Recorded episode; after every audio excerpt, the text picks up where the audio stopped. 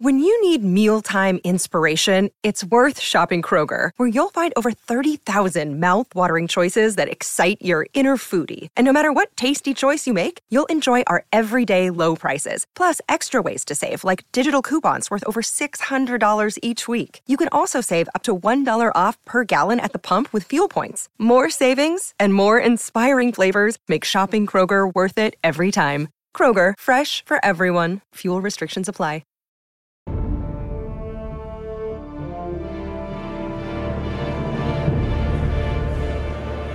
It's February 24th, 1841. The Supreme Court is packed with spectators who've come to hear what will become a notorious case United States v. Schooner Amistad. Order, order. I said order. The court must decide the future of 36 souls, primarily Mende West Africans who were illegally captured and taken to Cuba by Spanish slave traders. During their voyage, the West Africans revolted against their captors and commandeered the ship. But as they tried to sail home to Africa, they were captured by U.S. authorities. Now, the highest court in America must decide their fate. The judge turns to the West African's attorney and gives him the floor. Mr. Adams, you may proceed. That's former President John Quincy Adams, son of America's second president. While half the room reveres him, the other half are ready to burn him in effigy for his abolitionist views. Adams addresses the room. May it please your honors. I will have order in this chamber, gentlemen. Justice Story glares out across the audience. Another word out of you lot, and I will clear this courtroom. Proceed, Mr. Adams. Thank you, Your Honor. Adams takes a breath, the weight of the moment clearly working on him. He's spoken in the court before, but never for a cause such as this. He hopes his age will not betray his passion. This court is a court of justice. I ask the court to consider what justice is the constant and perpetual will to secure to everyone his own right. I appear here on behalf of 36 individuals whose life and liberty depend on the decision of this court. In defense of the West Africans, Adams doesn't hold back. He launches a pointed attack against his political rival, outgoing President Martin Van Buren. Van Buren had tried to send the West Africans to Spain, hoping to win Southern support in the 1840 contest, but Van Buren lost the election. And today, Adams is putting his presidency on trial. Is it possible that a president should be ignorant that the right of personal liberty is individual? That no greater violation of his official oath to protect and defend the Constitution could be committed than to seize and deliver up at a foreign minister's demand these 36 persons? That he was ignorant of this truth is willful and corrupt perjury to his official presidential oath. Your Honors, there is a principle on which a particular decision is demanded from this court. Adams points to a framed document hanging on the wall of the courtroom, the Declaration of Independence.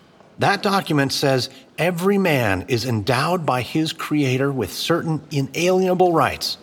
The right of slavery is utterly incompatible with any theory of human rights, and especially with the rights which the Declaration of Independence proclaims as self evident truths.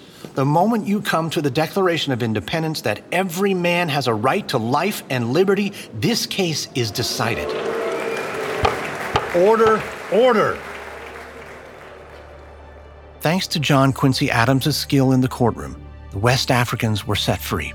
The Amistad case of 1841 would become a rallying cry for the burgeoning cause of abolition and a dire warning to Southern interests who wanted to safeguard their peculiar institution. The issue of slavery would define the 1844 election and push the country ever closer to the brink of civil war.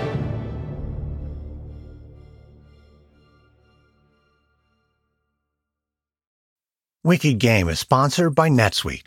There's that saying, that's just the cost of doing business. And it makes it sound like there's nothing you can do about certain expenses. And yeah, sure, if you run a business, there are certain things that are just going to cost what they cost. And recently, they've probably begun costing more. But not everything is just the cost of doing business. Smart companies know their numbers and can reduce their costs. One great way of doing both is switching to NetSuite, the number one cloud financial system, bringing accounting, financial management, inventory, and HR into one platform and one source of truth. And with NetSuite, you'll reduce IT costs because NetSuite lives in the cloud with no hardware required, accessible from anywhere. You'll cut the cost of maintaining multiple systems because you've got one unified business management suite, and you improve efficiency by bringing all your major business processes into one platform, slashing manual tasks and errors. Over 37,000 companies have already made the move, so do the math and see how you'll profit with NetSuite this year.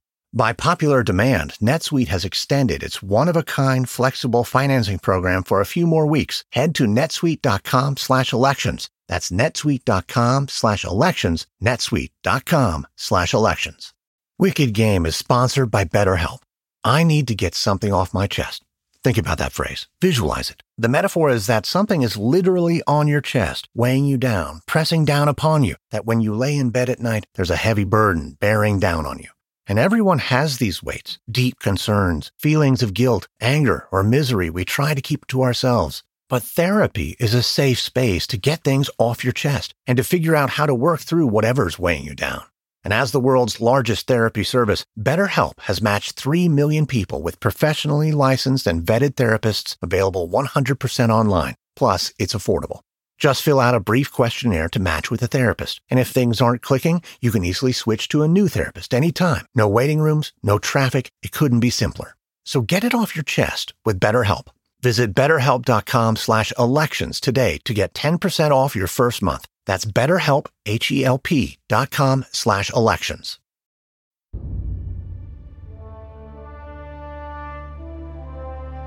From Airship, I'm Lindsay Graham and this is American Elections Wicked Game.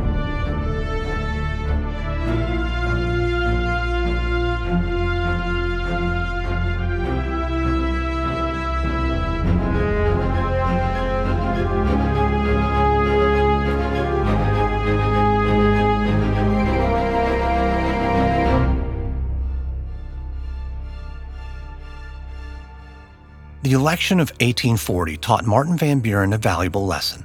The old way of winning elections no longer worked. Washington, Adams, Jefferson, and indeed every president, including Van Buren, refrained from openly campaigning. Over the years, even as political parties became more sophisticated, presidential campaigns were largely waged by supporters of the candidates, in the press and behind closed doors. But in the 1840 contest, William Henry Harrison changed everything. He was the first president to openly campaign for the office and the first to launch an official campaign tour.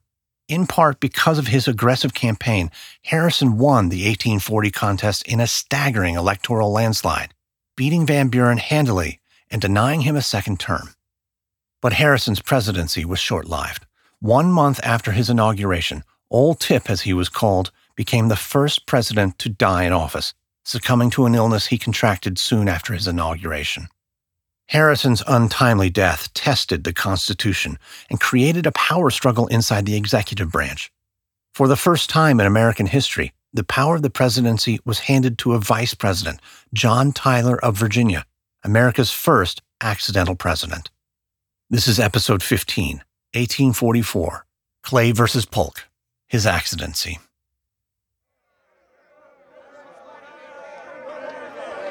It's April 6, 1841, in the presidential office of the White House, and President Harrison's cabinet has assembled for an emergency meeting.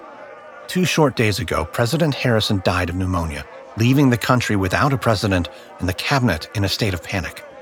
Daniel Webster, Harrison's Secretary of State, does his best to calm the room. Gentlemen, gentlemen, there's no need to worry. I have assurances from the acting president that all of our positions are secure, and I am sure he will say as much when he arrives. A president has never died in office before. Every action creates precedent and tests the untested constitutional clause of succession. The men in Harrison's cabinet, like many in Washington, are racked with anxiety and uncertainty. And just then the door opens. Walking in is acting president John Tyler of Virginia. Good afternoon, gentlemen. Sorry for the delay. As you can imagine, it's been quite the ordeal this morning. Just yesterday, Vice President Tyler was back home in Virginia when news of Harrison's death reached him. He immediately left for the capital by steamboat and earlier this morning was sworn in at Brown's Hotel as acting president. Please, gentlemen, sit. I hope this is a suitable location for us to meet. Yes, sir. It was our usual practice to hold conference here in Mr. Harrison's office. In my office. Uh, I beg your pardon, sir? My office. It is now my office, is it not? Webster is at a loss for words. Before he can muster a reply, Tyler presses the point. You see, Mr. Webster, do you think it proper to do business elsewhere for the remaining three years and 11 months of my term? Uh, no, no, sir. Good, then it's settled. Webster and the rest of the cabinet are listless. They had planned out an extensive presidential agenda with Harrison and the Whig Party leader, Senator Henry Clay. Now those plans might be out the window. Democrats in Washington are already challenging Tyler's authority as acting president, and now, ironically, the president's very own Whig cabinet is questioning it too. Now, on to more pressing matters. I have drafted a few policies that I think will do well by the country. Mr. Acting President, I- I'm sorry to interrupt you, but before we hear any new policy requests, don't you think it would be prudent to policy requests? to whom must I make a request to draft executive policy? I am the president, after all. Acting President, sir. Secretary Webster, gentlemen, first and foremost, I will be addressed from this point forward as President, not Vice President and not Acting President. President. And as far as policy is concerned, I ask you to remain in this cabinet to provide the nation with a tranquil transition, not to administer the country in my place. Not, not in your place, sir, but in conjunction with you by committee. Our custom was that all measures, whatever, however, relating to the administration, were brought before the cabinet, and their settlement was decided by a majority, each member and the president having one vote. I have one vote, as, as each of us will have. This is absurd. I am the president, acting president. Tyler stews at Webster's defiance. In this very moment, precedent is being established, and Tyler knows it. His only course is to fight for his legitimacy. I beg your pardon, gentlemen. I am sure I am very glad to have in my cabinet such able statesmen as you have proved yourself to be, and I shall be pleased to avail myself of your counsel and advice. But I can never consent to being dictated to as to what I shall or shall not do. I, as president, will be responsible for my administration. When you think otherwise, your resignations will be accepted. After the death of President Harrison, perhaps the most important precedent set was what happened to the office of the presidency. Article 2, Section 6 of the Constitution accounts for presidential vacancies, but the language is ambiguous. In case of the removal of the president from office, or of his death, resignation, or inability to discharge the powers and duties of the said office, the same shall devolve on the vice president and the Congress may by law provide for the case of removal, death, resignation, or inability, both of the President and Vice President, declaring what officer shall then act as President, and such officer shall act accordingly, until the disability be removed or a President shall be elected. From the language of the Constitution, it was obvious to most that the Vice President would serve as President until a new President could be elected. But the question was for how long? Did the vice president then serve as acting president only until a special election could be held for president? Or was the vice president now president with all powers thereof for the remainder of the term? In John Tyler's mind, there was no doubt where he stood on the matter. With Harrison dead, Tyler was the president in every sense of the word, and he would act accordingly. But there was another question on the mind of the Washington establishment. Who was John Tyler, and what kind of president would he be? John Tyler Jr. was the very definition of a Southern gentleman. Born March 19, 1790, in a gilded plantation in Virginia, Tyler was born of privilege. His father had been the governor of Virginia and a close personal friend and college roommate to Thomas Jefferson. Both John Tyler Sr. and Vice President Tyler had shaped their political views after Jefferson. John Tyler Jr. had graduated in 1807 and went on to work in the Richmond law office of Edmund Randolph, who served as George Washington's Attorney General. Tyler had increased his already large fortune when he married Letitia Christian, the daughter of another wealthy plantation owner, and began a career in politics. Tyler had been a staunch supporter of Andrew Jackson in the 1828 election, but over the years the two men had parted ways. During Jackson's presidency, Tyler had increasingly come to see Jackson as authoritarian, rapidly expanding the powers of the presidency and trampling on the rights of states. It was during the nullification crisis of 1832 that Jackson's threat of federal force against insubordinate states had finally ended Tyler's support of Old Hickory. When Henry Clay formed the Whig Party to oppose the Jacksonian Democrats, Tyler had switched parties, abandoning the Democrats in favor of the Whigs. But Henry Clay and John Tyler did not see eye to eye on every issue. Clay was largely in favor of the federal government taking an active role in controlling the economy of the country through a strong national bank. Tyler opposed such policies, believing adamantly in the individual state's authority and autonomy. But Clay and Tyler had found common cause in their opposition to Jackson. So when Clay pushed Congress to censure Jackson, Tyler had supported the measure. He felt so strongly about Jackson's need for censure that when his home state of Virginia voted to force him to remove the censure, Tyler had resigned his Senate seat in protest. Tyler's opposition to Jackson had earned him the respect of many prominent Whigs, men like Henry Clay. Those same Whigs put Tyler on the Harrison ticket in 1840, hoping Tyler's presence would boost Harrison's prospects in the South and ultimately hand him the 1840 election. They were right. Harrison won. But for the Whigs, Vice President Tyler was one thing, President Tyler was another. From the very beginning of Tyler's accidental presidency, Henry Clay and others in control of the Whig Party encouraged Tyler to relinquish control to the cabinet, men who were loyal to the Whig Party platform. Traditionally, all the way back to Thomas Jefferson, presidential cabinets had held a great deal of power and authority. It was Andrew Jackson the very man Tyler despised so much that strengthened presidential authority and often opposed his own cabinet. This put Tyler in a dilemma. Does he cede control to his cabinet and party leadership, or emulate Jackson, the man he loathed? Tyler chose to cement his own authority. He would not be subservient to the cabinet or the political whims of Henry Clay and the Whigs. In his inaugural address, Tyler gave what he called a brief exposition of the principles which will govern me in the general course of my administration. The very assertion that it was his administration was excoriated in the press. In the House of Representatives, a motion was called to force upon Tyler the title of Vice President, now exercising the duties of President. Though the motion failed, it was clear that no one considered Tyler the President except for Tyler. And after the attempted mutiny at his first cabinet meeting on April 6, 1841, President Tyler set out to seize the reins of power and prove his legitimacy. It would be a hard fought battle on multiple fronts. Tyler's political enemies called him his accidency and refused to obey his orders. Many challenged the language of Article 2 and only referred to Tyler as acting president. Others went to work trying to establish a special election for a new president.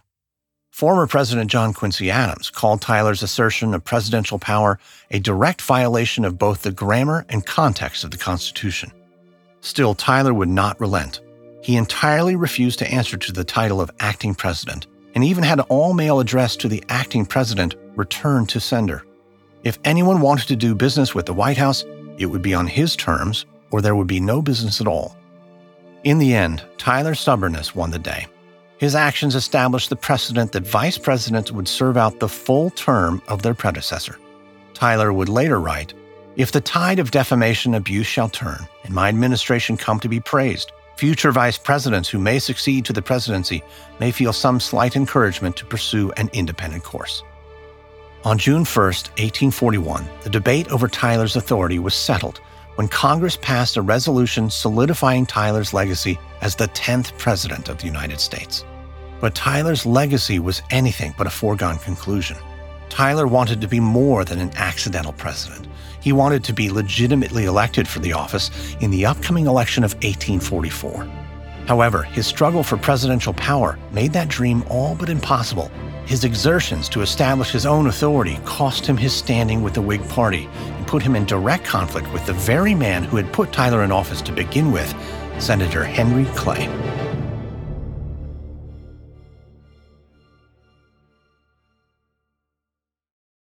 If you're a careful Wicked Game listener, you know in the credits I mentioned my friend Professor Greg Jackson and his podcast, History That Doesn't Suck. It's a great show. But one way it can doesn't suck even more is when you listen to it without ads. You can listen to all episodes of American Elections Wicked Game, all episodes of History That Doesn't Suck, and all episodes of many more great history podcasts without interruption by subscribing at intohistory.com. History That Doesn't Suck is a deeply researched chronological survey of American history from a trained academic who also knows how to tell a story. Plus, in addition to ad free listening to one of the best American history podcasts out there, you get scores of bonus episodes at IntoHistory.com. Subscribe now at IntoHistory.com.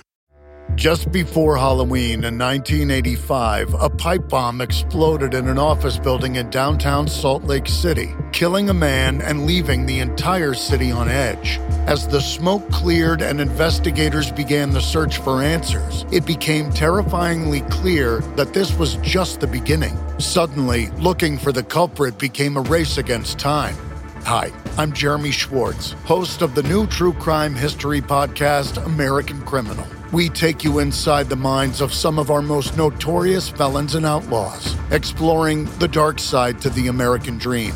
In our latest season, the desperate hunt for a killer leads the authorities through the complicated world of historic document collectors and eventually right to the door of the Mormon Church.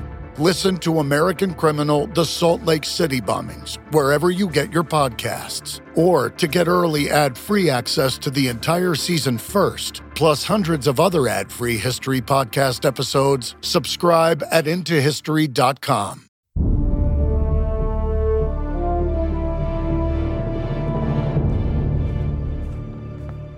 It's June 1841 at the White House. Kentucky Senator Henry Clay arrives outside the door to President John Tyler's office. He pauses for a moment to gather his wits. He's about to pitch John Tyler a controversial idea a third national bank. He takes a deep breath and knocks on the door. Senator Clay, welcome. Come in. Close the door behind you.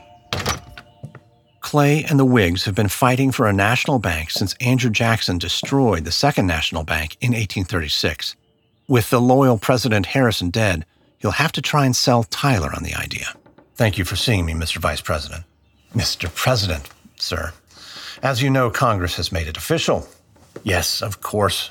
Pardon the offense, Mr. President. Just takes some time getting used to. I promise in time. I've now been president a week longer than President Harrison was at his passing. It is my hope that the question of titles is settled once and for all. Again, my apologies. In fact, Mr. President, it is your ascendancy to this office which brings me here today. His goal in mind, Clay turns on the charm and tries a little flattery. I wish you to know, Mr. President, I believe you have the ability to equal your predecessor, and I believe you are a true friend to his cause. My administration was elected on Whig principles, and I will hold true to those ideals. Clay bristles at the words, my administration. But Tyler is in the White House, and if Clay hopes to create a national bank, he must convince Tyler a man with a penchant for states' rights. Clay walks a delicate line. I have no doubt you will carry out the policies of the Whigs, Mr. President. I believe, or, or, rather, I should say, I hope you will interpose no obstacle to the success of the Whig measures, especially those surrounding the question of the bank. I have no qualms about establishing the bank, Mr. Clay. This is music to my ears, Mr. President. In Washington. Sir, Congress has the authority to act at the local level in the District of Columbia. They may charter a bank here if it pleases them. Outside of Washington, I would think the Constitution leaves further branching of the bank to the wishes of the states. Mr. President, without the power to create branches in other states, it will be difficult to attract additional investors. The bank would be insolvent. The states have the right to deny the branching of the bank if they so choose, and I will veto any bill that says otherwise. You would go against the Whigs and veto such a necessary bill, one drafted by members of your own cabinet. There's a word to describe that sort of behavior, sir Jacksonian. Tyler slaps his hand on his desk and roars. I will have you know I supported Jackson's veto of your second bank, and I will do so to your third, fourth, fifth, and so on. It goes against the 10th Amendment. You are in full embrace of nullification, you, the acting president? The president, Mr. Clay. Tyler stands and points toward the Capitol building. Now understand this, Senator. Though you and I were born in the same district, have fed upon the same food, and breathed the same air, we will never agree on this issue. Tyler angrily marches to his office door and flings it open. As Clay heads for the exit, Tyler roars, Go now, Mr. Clay, to your end of the avenue and there perform your duty to the country as you think proper.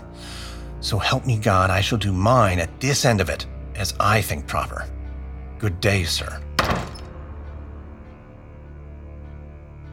At a cabinet meeting on August 7, 1841, President Tyler was presented a bill to establish a new national bank. Nine days later, he made good on his threat and vetoed the bill. His cabinet, many of whom had helped author the bill, were beside themselves.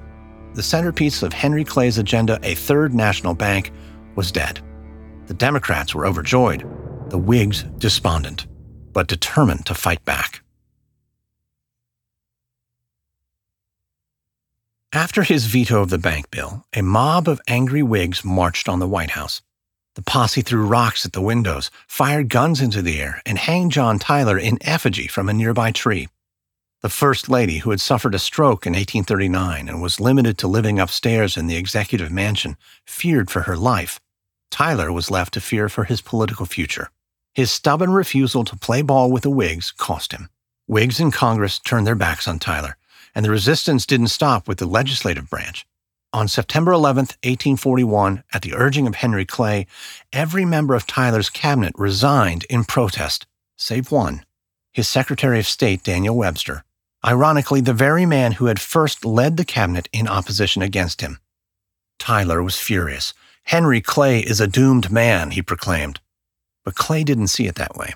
Clay saw an opportunity to deny John Tyler his party's nomination and win the presidency for himself. On March 31, 1842, Clay resigned his seat from the Senate to begin positioning himself for a presidential run in the 1844 election. Estranged from his party and under attack from Henry Clay, Tyler felt isolated. Adding to his feelings of loneliness, his wife Letitia suffered a second stroke and died on September 10, 1842. It was the first time in U.S. history a First Lady died in the White House. Tyler was emotionally devastated, and he was politically vulnerable. He had few allies and even fewer friends. Sensing weakness, Henry Clay went on the attack. Clay knew that as long as Tyler was in office, the Whigs' legislative agenda would end in veto. They did not have the two thirds majority to override him. If the Whigs were to hold the reins of Washington, Tyler would have to go. So in January of 1843, Clay spearheaded an attempt to impeach and remove Tyler from office. The impeachment vote failed, but Clay was just getting started. Since he could not remove Tyler, he sought to make the office of the president irrelevant. Clay led an effort to change the threshold of overriding a veto from a supermajority of two thirds to just a simple majority. This attempt to cut Tyler off at the knees also failed, and not long after, Henry Clay abandoned his crusade against Tyler's presidency, instead, focusing his efforts on winning his party's nomination in the election of 1844. Tyler's time in the White House was largely defined by one issue westward expansion. The untamed West was a land of opportunity. Decades of explorers, fur traders, and missionaries had slowly established trails and outposts that connected the United States to its territories, disputed claims, and neighbor Mexico to the west. In May of 1843, nearly 1,000 people left Independence, Missouri to follow quite literally in the paths of earlier Americans to settle in the Oregon country. This marked the beginning of the long and dangerous process of westward migration. The country was growing, and it was only a matter of time before new states would be added to the Union. This aggressive expansion also brought to the forefront of national politics an issue it had managed to avoid for decades slavery. The trial of the Amistad had stirred the passions of both abolitionists and defenders of slavery alike. Up until the summer of 1843, Congress had managed to skirt the subject of slavery entirely. Henry Clay had led the effort to sideline the debate on slavery back in 1820 when he proposed the Missouri Compromise, an agreement that all lands in the Louisiana Purchase north of the 36 degree 32nd parallel would be free states, while those south of the line would allow slavery.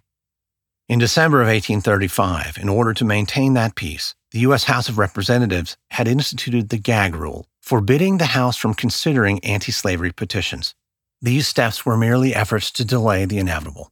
Neither the Missouri Compromise or the gag rule tackled the issue directly.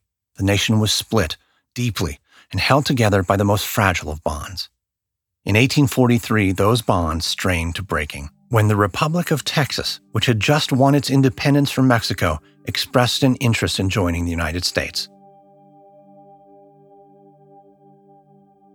In June of 1843, John Tyler was desperate to legitimize himself in the minds of the people as he learned from Thomas Jefferson's Louisiana Purchase, nothing solidified a presidential legacy like expansion. so he turned his focus toward annexing Texas. He found an ally in another former vice president, John C. Calhoun of South Carolina. Calhoun was a states' rights advocate, pro slavery like Tyler, and he would become one of Tyler's closest advisors. In July of 43, Tyler discovered a plot by the British to loan money to Texas if they would emancipate their slaves.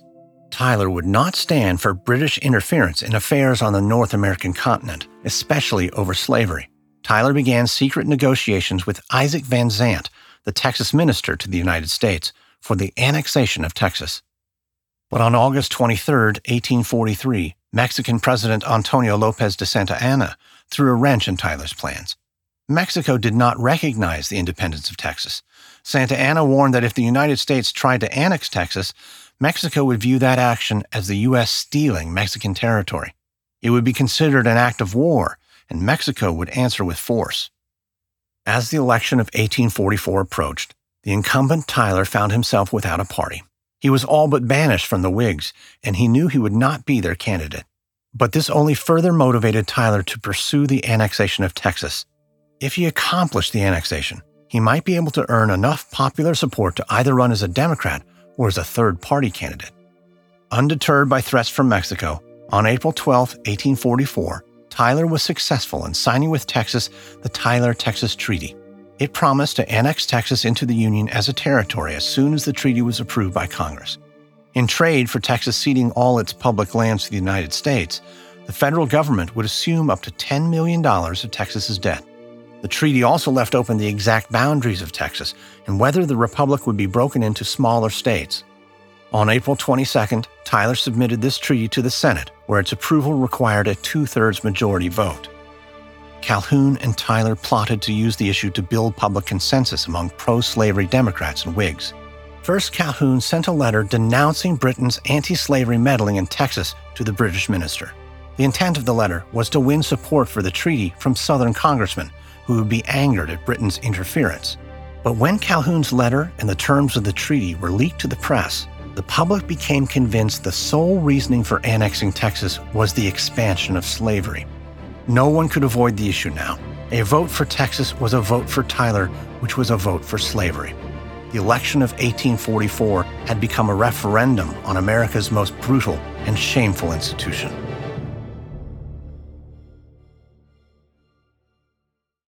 Icebergs, jagged rocks and rocky straits, mutinies, misfortune, and broadside battles. There are more tales of the sea than survivors to tell them, but the podcast Shipwrecks and Sea Dogs is doing a good job, and you can listen to all episodes of that podcast plus many others, including American Elections Wicked Game, without interruption by subscribing at intohistory.com. Shipwrecks and Sea Dogs is one of my favorites from last year, a podcast about the greatest mishaps, misfortune, and misadventures of the sea. You'll hear stories of corruption, greed, bad intentions, and just plain horrible decision making that resulted in some of the worst maritime disasters from all over the world. And some of these are more recent than you think. All episodes are ad free, including bonus content and more at intohistory.com. Subscribe now at intohistory.com.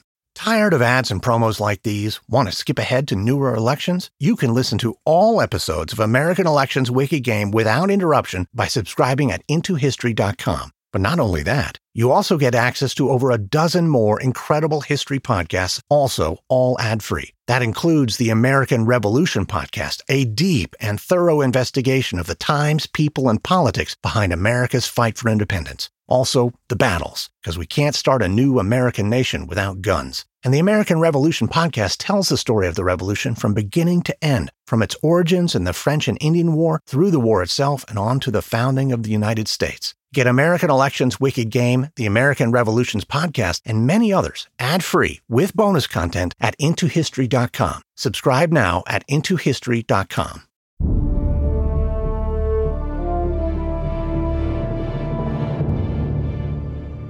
On May 1, 1844, the Whigs held their convention in Baltimore, Maryland. Henry Clay, who had been quietly campaigning for almost two years, won the nomination with little resistance. But there was a question that loomed over the convention Texas. Whigs in the North feared annexing Texas would give more congressional power to slave states. Though Clay himself was a slaveholder, he and the rest of the Southern Whigs did not want to upset the delicate balance between the North and South. Southern Whigs committed to put party loyalty above the expansion of slavery. With a strong consensus, the Whig Party adopted an anti Texas annexation policy. That same month, the opposition party gathered in Baltimore for the Democratic Convention. Former President Martin Van Buren walked into the convention the clear frontrunner. In fact, he and Henry Clay had made a gentleman's agreement to stand against the annexation of Texas in their public remarks. Van Buren and Clay were worried about the same thing the issue of Texas, and therefore slavery, might spark sectional conflict, not to mention war with Mexico. But when Van Buren voiced his strict anti annexation stance at the convention, members of the Democratic Party pushed back. They abandoned the little magician, as Van Buren was called, and began looking for a new candidate. It's Tuesday, May 28, 1844, at a local tavern in Baltimore, Maryland. It's almost midnight, but the streets are bustling. The Democratic National Convention is in full swing, and the hotels and taverns near Monument Square are filled with delegates. In a private room in the back of the tavern, three Democratic delegates meet in secret George Bancroft and Marcus Morton of Massachusetts, and Gideon Pillow of Tennessee. As they sip their drinks, Mr. Morton leans in and whispers, Is there any hope to save Mr. Van Buren's nomination? Dejected, Mr. Bancroft shakes his head no. I'm afraid not, Mr. Morton. The party wants to annex Texas. Come tomorrow, I suspect the convention will settle on Senator Cass of Michigan. He's been gaining ground since the convention started. Lord help us. Cass doesn't stand a chance in the election. I agree. Can we rally the convention to Mr. Van Buren's side? After he made his views on Texas known? No. If only there was someone who could unite the party. Well, there is. And who might that be, Mr. Pillow? Pillow stands, heads to the entrance of the private room, and closes the door. James K. Polk. Bancroft and Morton share a skeptical look. Speaker Polk? He just lost the governor's race in Tennessee for the second time. By a small margin, Mr. Morton, less than 4,000 votes. His own people hardly support him. Old Hickory does. Mr. Jackson's days are numbered, as is his influence over the people. I did not come to Baltimore to hear you give insult to Mr. Jackson. Mr. Morton and I did not come to Baltimore to support Mr. Polk. We came to support Mr. Van Buren. Mr. Van Buren's a vessel that is sinking, gentlemen. Will you go down with the ship? You truly believe Polk can win? If Massachusetts supports Mr. Polk, the rest of the states will follow suit. But none of it will matter if Polk can't win the election. I tell you, public support is behind annexation. So is Polk. Henry Clay has abandoned his Kentucky values. The Southern Whigs are ready to abandon him. Morton and Bancroft exchange another glance. Well, you certainly have our attention, Mr. Pillow. Only one question. If we follow this course, what will become of our friend Mr. Van Buren? Well, I suppose he'll have to find another line of work. After losing in 1840, Martin Van Buren wanted nothing more than to take back the White House. But on the evening of Tuesday, May 28th, the second day of the Democratic National Convention, three delegates changed the course of American history and deprived Van Buren of chasing a second term. After eight ballots, the Democratic Party selected the nation's first dark horse candidate, the little known former House Speaker James K. Polk of Tennessee. George M. Dallas, a lawyer from Pennsylvania, was chosen as his vice presidential candidate. The Whigs immediately mocked Polk's status as a political nobody and made their presidential campaign slogan, Who is James K. Polk? Polk was a lawyer from Tennessee and had more experience than the Whigs gave him credit for. He had served as a congressman for 14 years, the speaker for four, and had been the governor of Tennessee. He was labeled Young Hickory because he was a protege of Andrew Jackson, who supported the annexation of Texas. In Polk's mind, Texas already belonged to the U.S., the issue of annexation was the centerpiece of Polk's campaign, but it would also be the centerpiece of President John Tyler's campaign, who was strongly considering a third party run at the White House. But of all people, his nemesis, Andrew Jackson, convinced Tyler to back off and throw his support behind Polk. During the campaign, Henry Clay did his best to sidestep the issue of annexation. He was walking a delicate line, trying to keep the Whigs united. The less he said, the better. But on June 8, 1844, President Tyler pressed the issue when he tried to push through the Texas Annexation Treaty. The treaty itself failed, but it succeeded in putting Texas and slavery on the ballot. A majority of the country wanted to annex Texas, and Clay knew it, but he could not embrace that position while also appeasing the northern anti slavery faction of his own party. In the end, fearing annexation, many Northern Whigs abandoned Clay for the Abolitionist Liberty Party and their candidate James G. Birney of New York. The exodus to the Liberty Party cost Clay 36 electoral votes and the election. After the election, a little known Whig congressman from Illinois named Abraham Lincoln pined that if the Whig abolitionists of New York had voted with us, Mr. Clay would now be president. Clay had run for the office three times in his life. This would be his last attempt. Through his long congressional tenure, Henry Clay had earned the nickname the Great Compromiser, but after the election of 1844, he would forever be labeled with another moniker, the Great Rejected. On December 3rd, the House rescinded the gag rule, opening the floor of Congress to the discussion of abolition and tearing the wound of slavery wide open. On December 4th, Democrat James K. Polk was officially elected as the 11th President of the United States. Out of 2.7 million votes cast, he narrowly defeated Clay by 38,000 votes. It was his pro annexation stance that likely pushed him over the top. The results of the election revealed a nation deeply divided. 1844 would be the first in a series of elections where no candidate would win a majority of the popular vote, a trend that would not be broken until the election of 1864.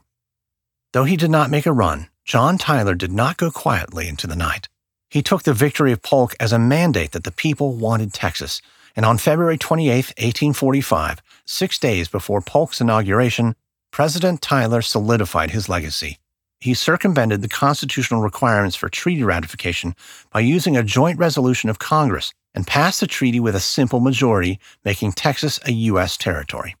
In March of 1845, Florida was admitted as the 27th state, a slave state.